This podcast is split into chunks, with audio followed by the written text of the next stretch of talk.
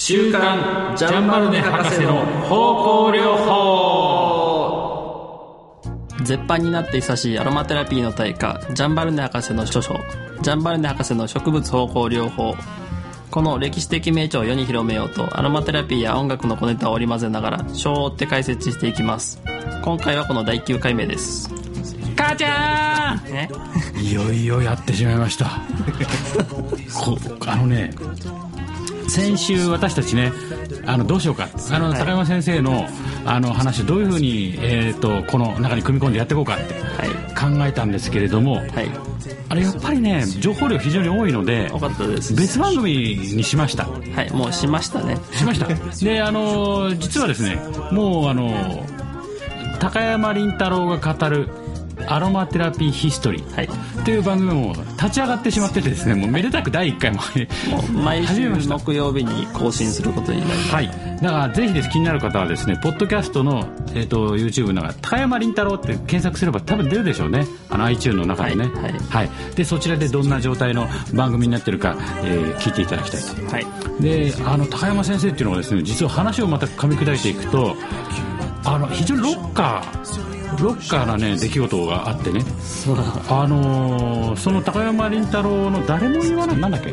な誰も語あ誰も言わなかったアロマテラピーの本質、えー集中講義というね本を、えー5月に入ってから出版したと。5月1日？か1日めでたく出版、それが1週間で絶版になって版に1週間で絶版だったの。1週間。というか1週間だよ。発売禁止。発金本。発金本を作って75歳にして発金本を作る。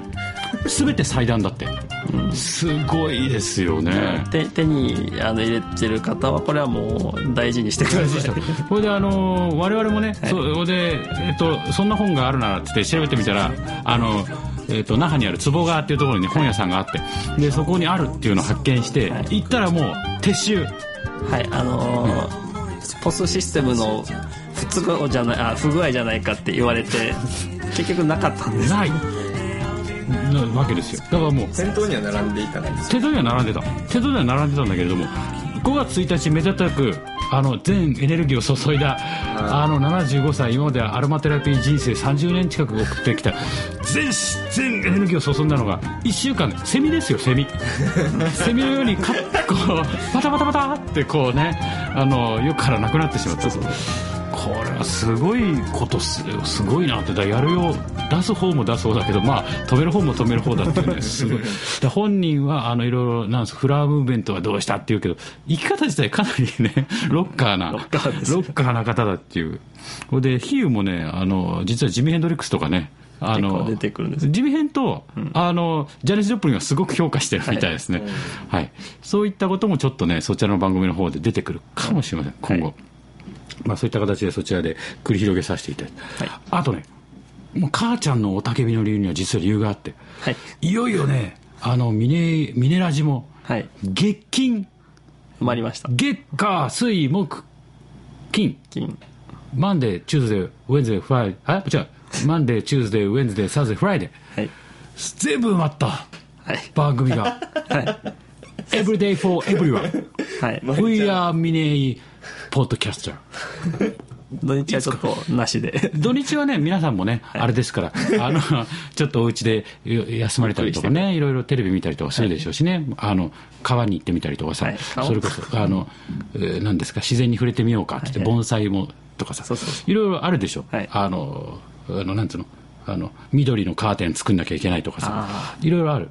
で、あの、そこはね、我々もちょっと、お休み。はい。でも月給はすべてバンバンバンバンバン。ってで埋まりました。いきます。はい。もうこれはちょっと母ちゃんレベルになったなと思ってなるほど。ちょっと僕もね興奮冷めやらぬ状態ではい。始めてみました、というわけでね、はい。あのそんなこんななので、えー、とちょっとミネラミネラジの動きもね、はい。皆さんあそうだ何人が増えたかもう一個あった。あの、えー、と火曜日に坂本健吾のはい。アルファ8週間アルファ8週間、はいもういよいよね始めたんですよ。やっと始めまやっと始まって、ずいぶん前に、はい。い、や、これもやっちゃうよとか言ってたんだけど、あの少々、いろんなね、はい。えー、とハプニングというかでさ、ものものすごいこうインパクト、インパクトを含んだ出来事が多々ありましたんで、はい。えーちょっと発表が遅れてしまいましたけど、はい。まあ、いよいよこちらもめでたく始まったとはい。いう状況でございます。はい。えーというわけでですね、あの週刊ジャンバルネ博士の、えー方向療法もですね、はい。またあの初心一徹というか、またクリーンな状態から、い、ろいろね、えー始めていきたいと。はい。高山先生のお話はちょっとまた別だそう別立てでですね、あのただ向こうでね、あの高山先生は、僕と話してる時ね、ものすごいんですよ、テンションが。ぐわーって、ぐかかって、ぐだーって話してた、これはこうでなかったらダメってつ行くんだけど、じゃあ高山先生、あの録音を始めましょうってと、ん？録音ですか？って急にこう言って、やっぱりね、インテリジェンスよね。でもあの私も今までテンションの部分ばっか取り上げてましたけど、やっぱ話すごいね。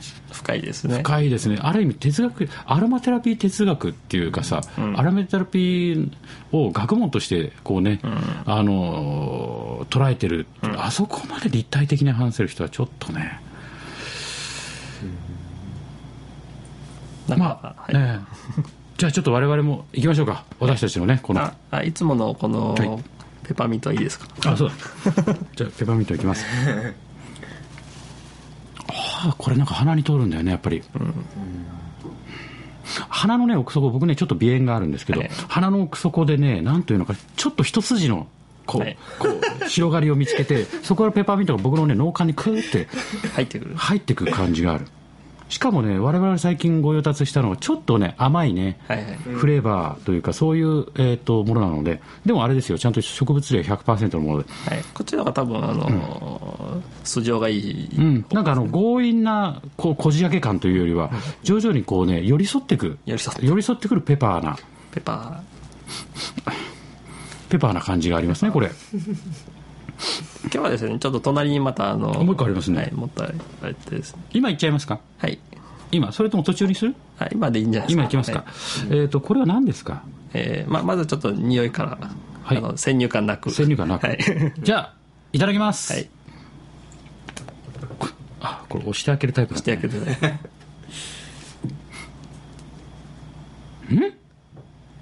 あれ？でもこれなんか見覚え見覚えじゃないあの鍵を鍵覚えがあるぞえあれ？これあるよありますよねあるある、あるあるあるあるって昔なかったね。なんだっけあれ？あるあるある。関口宏だっけ？あるあるあるあるある。来ました。あるよ、これ。はいうん。あのね、はいそんなに辛くない。辛くないあの、ドスコイ系じゃないですよ。ななんだけど、なんか記憶にこう直結する香りだね、これ。あある。発火じゃないよね。なんだっけ、これ。体育の授業的なあ？ほら。ルートビアみたいなあ、そうだ。ルートビアだ、これ。ああ俺サロンパスだと思ったんだけどああ。いや、ルートビアでしょ。あルートビアだよ、これ。ルートビアねあのね、沖縄にはですね A&W っていうあのハンバーガー屋さんがあるんですけど、その中にはですね、非常にもう、あの、なんですか、し A&W ができた初期から、あはいえっ、と、沖縄県民の飲まれ親しんでいる、ルートビアというですね、はいえっ、と、飲み物があるんです。これ、あの、すごいんですよ。あの、おかわり自由のね、炭酸飲料。はいただいうん。で、これルートビアだね。その香り、確かにね、これルートビアですよ。サロン、サロンパスと言わればサロンパス。サロンパスとルートビアがせめぎ合ってる香りかな。うん。まあウィンターグリーンという植物なんですけどああ、これは入ってるんでしょうね。あの、ルートビアの中にも。これは、サロンパスもこれを、要は、えーとが元じゃないとして入ってるってことですか？ね。そうそうそうはあ、いやー、これはいいですね。びっくりした。まあ、そういったあのその疾風も含め、まあ、このえージャンバル博士の本では紹介されてないえー声優なんですけど、ちょっと、まあ、匂いがあの身に覚えになるというか書き覚えになるもんだと思うので、ちょっと面白くてそうですね。紹介ことれいうことある意味近代なのかね近代アロマテラピーの中で出てきたのかな？ジャンバルネ博士まあまああのアロマテレビ自体近代ですからね。まあそうですね、うん、そのじゃあ直近代みたいなさ。直近代、はい。直近代に出てきたのかね。わかりました。まあ、というわけで先週はあのやけどの効能について行きましたよね。に対する効能はい。のあたりでしたけどじゃあ行きましょうか。はいえー、やけどについての章と同じところで、凍傷の治療について研究するのは、野戦外科の習慣かもしれないが、ここでもう一つ、植物の有効さを雄弁に語る観察例を挙げよう。もう一個、もう一個言うと。はいもう一個ある。でね、これはね、内容がね、冬の話なんですよ。冬。えっ、と、霜焼けってなったことありますか？お二人は。霜焼けはないね霜焼けない。近いものがあるあります僕はねあの、あのー子供の頃っていうか川崎に住んでましたから、結構かゆいんだよ。かゆいんですか？かゆい締め上げてもうパンパンパンパンってさもう指も膨れちゃってかゆいかゆいかゆいかゆい。うわかゆいかゆい。かいてるともっとパンパンパンパンって膨らんでくるのよ。あれをだからお湯とかに突っ込みながらさなんかこのかゆさなんとかなんねえかって言ってやる世界なんですよ、あの雪とか降っちゃうととんでもなくね霜焼けってできちゃうのね、まあ、それを前提としてあの2人ね。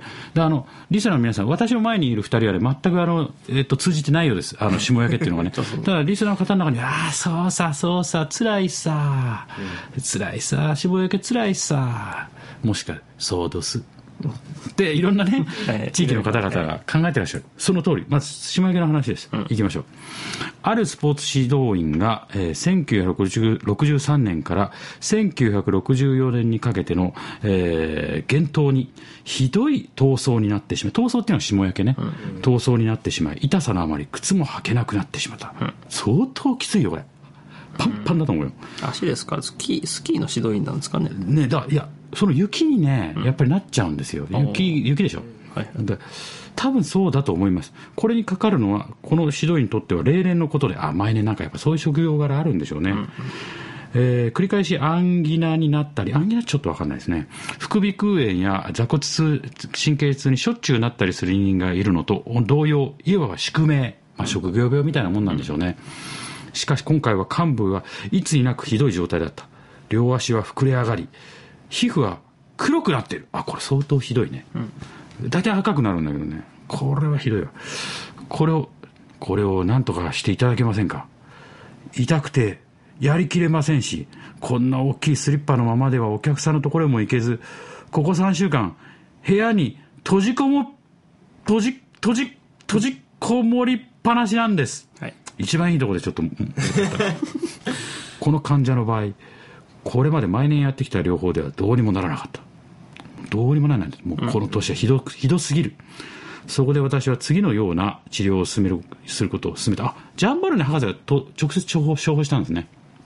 まああの例年はということでね。出たっていうことで、ね。それにはまず湯1リットルにつきそう湯を使うんですけど 250g の割合でセロリ茎または根株の部分の洗剤を作る。煎じたと、これ煎じる時間を45分とする、これができたら液体で薄めて足浴ができるだけの量にする、これをできるだけ熱くして1日3回。1回につき10分10分ここに足を浸すのである。足浴が済んだらすぐに足を拭いて足に風を当てないようにする。あそうなんだ。あの冷え冷やさないように。あそうかそうか。冷やしちゃダメ。元の木闇ってことね、うん。翌朝この人は凍傷霜焼けが良くなったことに気がついた。1もう次の日だよ、足浴はまだ1回してししていない。そしてまた靴が履けるようになりお客のもとに挨拶に行き缶詰を届けることができたのである。あ缶詰？缶詰を届けるスポーツ指導員 最後に非常に謎 謎を残す。一文で。でもこの後これは終わってるっていうね。謎を残す一文なんですけど。まあ缶詰ですよ、うん。で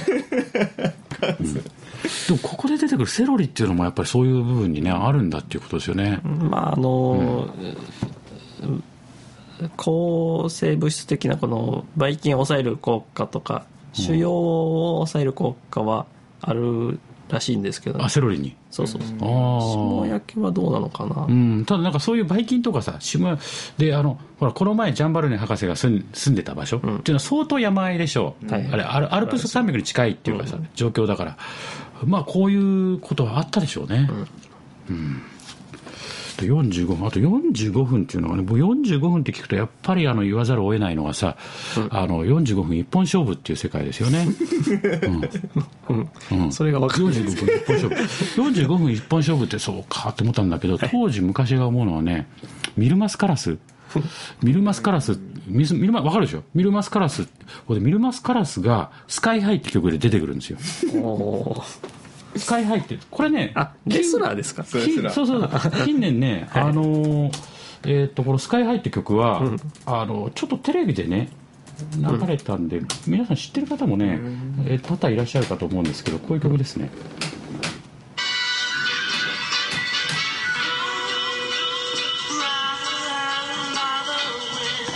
こういう曲。あ なんか聞いたことある。あ車がなんかの CM で流れたでしょ。あー。なんだけど、これはね、僕は、ミルマスカラスが、ずーっと、今でも、今でも僕は、ちょっとね、他のことが信じられないんだけど、ミルマスカラスが、えっと、これジグソーって言うんですこのグループ、ジグソー。ジグソーに直訴して、あの、テーマソングを作ったんじゃないだろうか。いや、そうに違いないと僕は未だにずっと信じてたんだけど、調べてみたら違うんだよね。このスカイハイって映画があって、そこで、あの、あった曲なんですけど、これがね、この曲が本当ミルマスカラスのリングスタイルそのままなんですよ。バーって流れてきて、バー僕小学校時代だったけどさ、すっげえかっこいい曲だなってって、チャッチャッチャッチャッチャってサビとか、チャン、チャラチャン、チャチャチャチャって、ガーって入場してくるの、すごいかっこよく。これで、この人はね、千の顔顔を持つ男なんですよ、ミルマスカラスって。で、そのミルマスカラスが、ミルマスカラスってコールが出るでしょ。はい、試合カーンって始まる前に、一個ね、マスクを脱ぐの。上に一個かぶってて、はいはいそれをバッとリングの外に投げて、んそれでカーンって試合が始まるっていうさかっこいいわけよ、これである日、あのパッて投げてカーンって始まったの。45分一本勝負かなんか、そうしたらさその日にあのテレビの右上の方でそのねマスクの取り合いがずっとそれがすごい気になってさすごいんだよ。ほんでいつも大体ちょっと終わるんだけどその日はすごかったんだよ。もうマスクのうわーってほらあれでこう渦がさにその渦がこう右左右左行くようなそれ見るマスカラスもチラチラってチラチラ 試合どころじゃない。そっちがすごすぎて試合どころじゃない。これテレビの画面ももう試合どころじゃなくて多分それも面白すぎるからこう 画面の右上にちょっとずーっと流しながら撮らざるを得ない。あもう追えないっていうのが最近、あの高山先生の言い方で 水いちゃってるんでもう取らざるを得ない、もうそういうこうグワーってなってるっていうね、あれをちょっと思い出さ思い出しました。でそのカーンってなったぐらいに足を始めるとちょうどいいぐらい、まあ、まあそういうこと。そういうことなんですよ。そうすると45分一本勝負っていうさ、世界があってね。で、まあちょっとね、あの、まあ合わせてご紹介すると、当時の、えっ、と、全日本プロレスの、えっ、と、音楽をつける人ってもう天才的なセンスがあってね、あの、ブルーザ・ブロディは、えっ、と、移民の歌ですよ。あの、レッド・セッペリンの、ダンダダダダンダダンダダダダンダダダダダダンダダあー。それで、あとね、えっ、と、アブドーダラ・ブッチャーは、えっ、と、吹けよ風、風、呼べよ嵐。あの、でピンク・フロイド、ジョンジョジョンジョジョンジョジョンジョジョンジョンって入ってくるのこれで、あの、スタン・ハンセンっていう選手、すごい選手、すごいのがいるわけよ。ブレーキの壊れたダンプカーとか言われて、その人が流れてる曲が僕はね、あこれもすごい曲だなと。イントロカーボーイみたいなの入ってきてさ、パッて一転して、バーって始まるんだけど、その一転した時の曲がさ、もう、これなんか聞いてると僕ゾクゾクしてきちゃうよ。ちょっとね、こう、これに入って、そう、最初のカーボーイの音楽が入って、それでスタン・ハンセンが長い、まだ入ってこない。それで、えーっと、このベーン、パッパッパーって始まった途端に、なぜかね、ロープを振り回しながら、スタン・ハンセンが入ってくる。これでそれを子供たちも、バーって近寄って、バーとか、ロープにやられて、それがまたスタン・ハンセンのロープが当たったっていうので、また学校帰ってから自慢するみたいな。今じゃね、おお二人は信じられないと思うけれども、僕が小学校時代は、プロレスっていうのはそのぐらい、小学生に対してポピュラリティのあった世界があったんですよね。はい、もう一個話していいですか？あのうちの近くの、えー、とあれはねなんだっけな鈴鈴の湯。鈴の湯の湯駐車場であの試合があったんですよ。全日本プロレスの、その時はねタッグで、えージャイアント馬場とタイガー・ジェット・シンの試合だったんですけど、ガーって場外乱闘ガーってそのままジャーって場外本当に外に出てっちゃってこれタイガー・ジェット・シン悪者なんですよ、ガーってそのままね来たタクシーに乗って帰っちゃったっていう。そういうのがあってそういう非常に面白いというかね夢のある世界だったもちろん最近のは僕はちょっとね疎くなってしまいましたけど。というわけでねあのあの辺のね本当全日本プロレスの音楽センスってすごいもんがありますよ、うん、昔の民間医学は正しかった。しかし、えー人々はどうしてこのアピウムサティウスセロリの革命のこうした特性を発見できたのだろう。かまあ本当そうですよね、どうして分かったんだろうって。えー闘争にセロリが有効なのはセロリが浮遊しているビタミン ABC やナトリウムやカリウムリンカルシウムのためだろうかあるいはそのエッセンスのせいだろうか。正直なところ私には全くわからない。やっぱこれわからないことあったんだよね、多分ジャンバラ博士自体もこれその本から学んでやってるわけなんですよね、うん、だから当時ジャンバルネ博士はやっぱりあの植物療法から入って要幼少時代のさ、植物体験から入ってこう植物には何かあるでそれを医療自分が博士となってもそれは裏付けを取り続ける人生だったのかもしれないですよね、その裏付けは何だ？その裏付けは何だって。でだからやっぱ分かんないこともあった。身近なセロリっていうものに対してねまだ疑問符があったっていうことですもんね。うん、で私がこの処方を借りた過去の時代のさまざまな本の著者たちもそれについては何も知らなかった、しかしこの著者たちはこれが効くと知っていてこれを闘争の際にかなり重要したしししたことが分かっている、うん。えー、とこのままいって大丈夫ですかね。はい。はい、えー一般的に言って、えー植物は生で使用するにせよ散剤芯剤洗剤の形で内容するにせよ外用するにせよ燻蒸吸い込んだり。すり込んだり抑揚発布など、それぞれの土地で人々がそれに対していた抱いた期待を裏切ったことは決してない、沖縄でもやっぱあの月桃とかはやっぱそういう世界ですよね、まあ月桃ってなんかほらむ昔から虫除けとか言われるでしょ、あのゴキブリが寄ってこないとか言われますよね、部屋の中を言うと。でそういうえー効果とかあと殺菌とかあほら僕言われたのね前なんか口内炎とかねシュッシュッシュッってやるといいよとかさ。まあ歯磨き粉とかも最近開発されたらしいですしね、この世界に非常に近いというか、まあ、同じ世界ですよね、うんでただし、えーその裏切ったことはないんですが、えーただ一つ条件がある、それは植物を適切な時間に、えー予定しておいた場所で採取しその薬効が損なわれないように巧みに乾燥させ保存することである、もう一つ条件を挙げればそれをしっかりした分別を持って使うことである、ということでございますね。あの今の話で思い出したんですけどあの分別を持って使うのを諦めて口紅が生まれたんですよね。えどういう意味ですかそれは？ええっと赤羽ええーこうえなんだっけあのえーえ？口紅ってもともとは漢方の使い方なんですよね。へえうんうん。それをあのおしゃれに 流用しちゃった。あそういうことなんですかじゃああのほらメンソレータムとかさ、はいはい。薬用リップとかあるでしょ？そうあ元はああいう世界だってこと？そうそうそうそう。はあでえあれ何だったかな？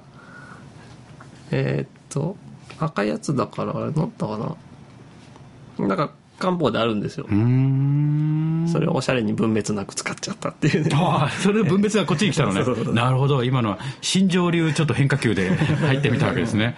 なるほど、まあそういうのもあったりする。一本取られました。45分一本勝負で一本取られました、うん、我々は35分一本勝負でこれね。30分オア35分一本勝負でお届けしてます、えーまあえーそういうことでして、えーエッセンス。あでねここでね植物のエッセンスっていう言葉がよく出てくるんですよ、はい。えー芳香エッセンスあるいは精油とか、でこのエッセンスっていう意味付けについてはね、あのー高山先生のあの番組の中で一発目このエッセンスってどういう意図で使われてるんだっていうね、話とかも触れてますのでちょっとそちらもご参照いただきたいと思います、えー植物のエッセンス芳香エッセンスあるいは精油植物性揮発油植物性エッセンスなどと呼ばれる、えー、括弧閉じを使用する療法は古くから行われている。で、えーいろいろあるんですけど、まあ、価値は変わらないよという話がずっとここ続いてまして。うん。まあここも体質とかねあの例外的なことを、えー、と省けば、えーそんなに副作用もなく、はい。えー使用に応じては非常に安全であると。まあ危険性は低いと。濃度がそんなに高くないですからね、まあうん。エッセンシャルオイルで使う分にはちょっと考えた方がいいところはありますけど、うんうんうん。まあ、こういう意図で書かれてますよね。はい。えーで、えーっと過去のどの世紀にもそれぞれの、えー植物の処方があったと。でここで出てくるこの旧約聖書に出てくる人はあの何ていうんですか、えー、透過水まあオレオレンジのね、花の水で湯湯を浴びたとかエジプトの人たちは、えー樹脂とエッセンスを含む化合物を用いて死者たちを、えーえー保存したとかね、ミイラのそうそうそう。あれフランキンセンスのこと言ってるのかな？違うよね。フランキンセンスとか、うん。まあえークローブもそうかな。ー。あるんですけどあのまた油に浸した時にあの精油を入れたものでそその皮膚を柔軟にしとかないとうん。あのミイラってあの抵抗こうなんかなんかはいはい。組んでるじゃないですか、はい。あれ普通に考えたらあ組めないですよあれは。なるほど。あのオイルに浸して精油とかにああ柔らかくして。柔らかくしてじゃないとなるほどああいう形はできないですようね、んもうそれほど古代からね、あのなんなんかまあ工夫するものとしてもあと保存だよねあとね。そうそうそう。うん保存料としてもよく用いられてましたと、あとあのなんていうか昔の病気の考え方って、あのしょ正気？なんていうんですか、悪い、うん、空気で病気が感染するってまあ言われてたんでうん。いい香りで防げるっていうなるほど。あ理論だったんです、そういう発想があったわけですね。まあ、だからそれでまあ理論自体は間違ってたけど、ま間違っていないけど。うん。うん。まあ間違えー効果としてはうん。合ってたってうんうんうんうんうんでこれまあローマの人たちもね、えー芳香植物を栽培したとか、うん。中世には有名な女性たちは独自の処方を持っていてもうみんな、えー、と最後に出るんですが現代ではたくさんの薬剤が植物と香料との特質を活用している。医者は皆また家庭の主婦はあーあのジュール男子モリエールの喜劇、えー町民、えー貴族の主人公さながら毎日毎日そうとは知らずに植物芳香療法を実践しているのであると、もう生活にこれほど古代から身についていたものなんですよと。いうところで、えー、3章の最初の最初ですね。はい。が、えー終わりました概概要概要？はい、概論の3章の頭の部分ね。ご説明。で次からエッセンス入門という枠に入っていきたいと思います。これは来週ということです。そうですね。はい。はい、えーそれではですねまた、あのー今週もこれで、えー終了なんですけれども、はい。かかってます「生きてていいんだ」についてね、はい。えーいよいよですねあの RBC 琉球放送のですね、はい。あのー公式の YouTube にアップされて、はい。えー気軽にご覧にいただけるような状態になりました。はい。はい、ぜひともですねあのホームページ、えー RBC ホームページの上のバナーに「生きてていいんだ」聞けるようになってますからあのこちらに行っていただいて、えーページに入るともう YouTube としてご覧になれるようになってますので、まあ YouTube で生きてていいんだと探していただいてもそうですね。つけられると思います。はい、沖縄本生きてていいんだとかね、あはいはい。えー入れていただけると見れると思います、何度も見てるとねだんだん味が出てくるんですよ、本当ね。まあそれはまた来週、まああの、はい。本ドキュメンタリーを見たい方は、ね、RBC に直訴してください。ねどうなってんの？このここまでのいきさつが見たい。はい。やっぱり見たい。はい。というわけでございます。それではよろしくお願いします。また来週。また来週